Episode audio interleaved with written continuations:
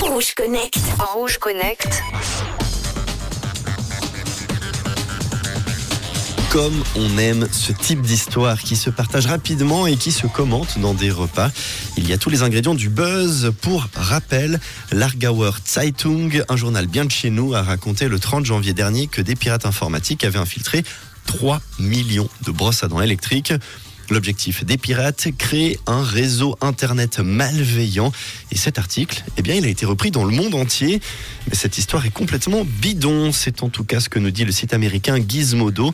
Alors que les appareils électroménagers sont de plus en plus la cible de pirates, eh bien, pas de risque pour nos brosses à dents.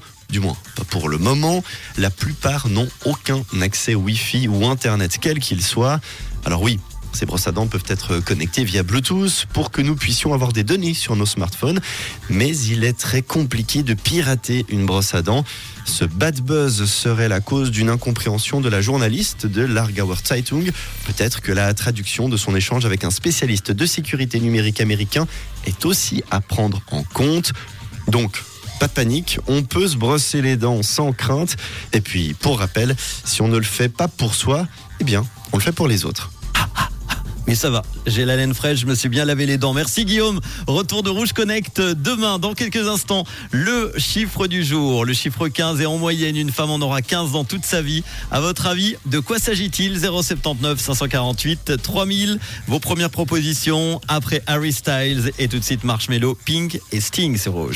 De quelle couleur est ta radio?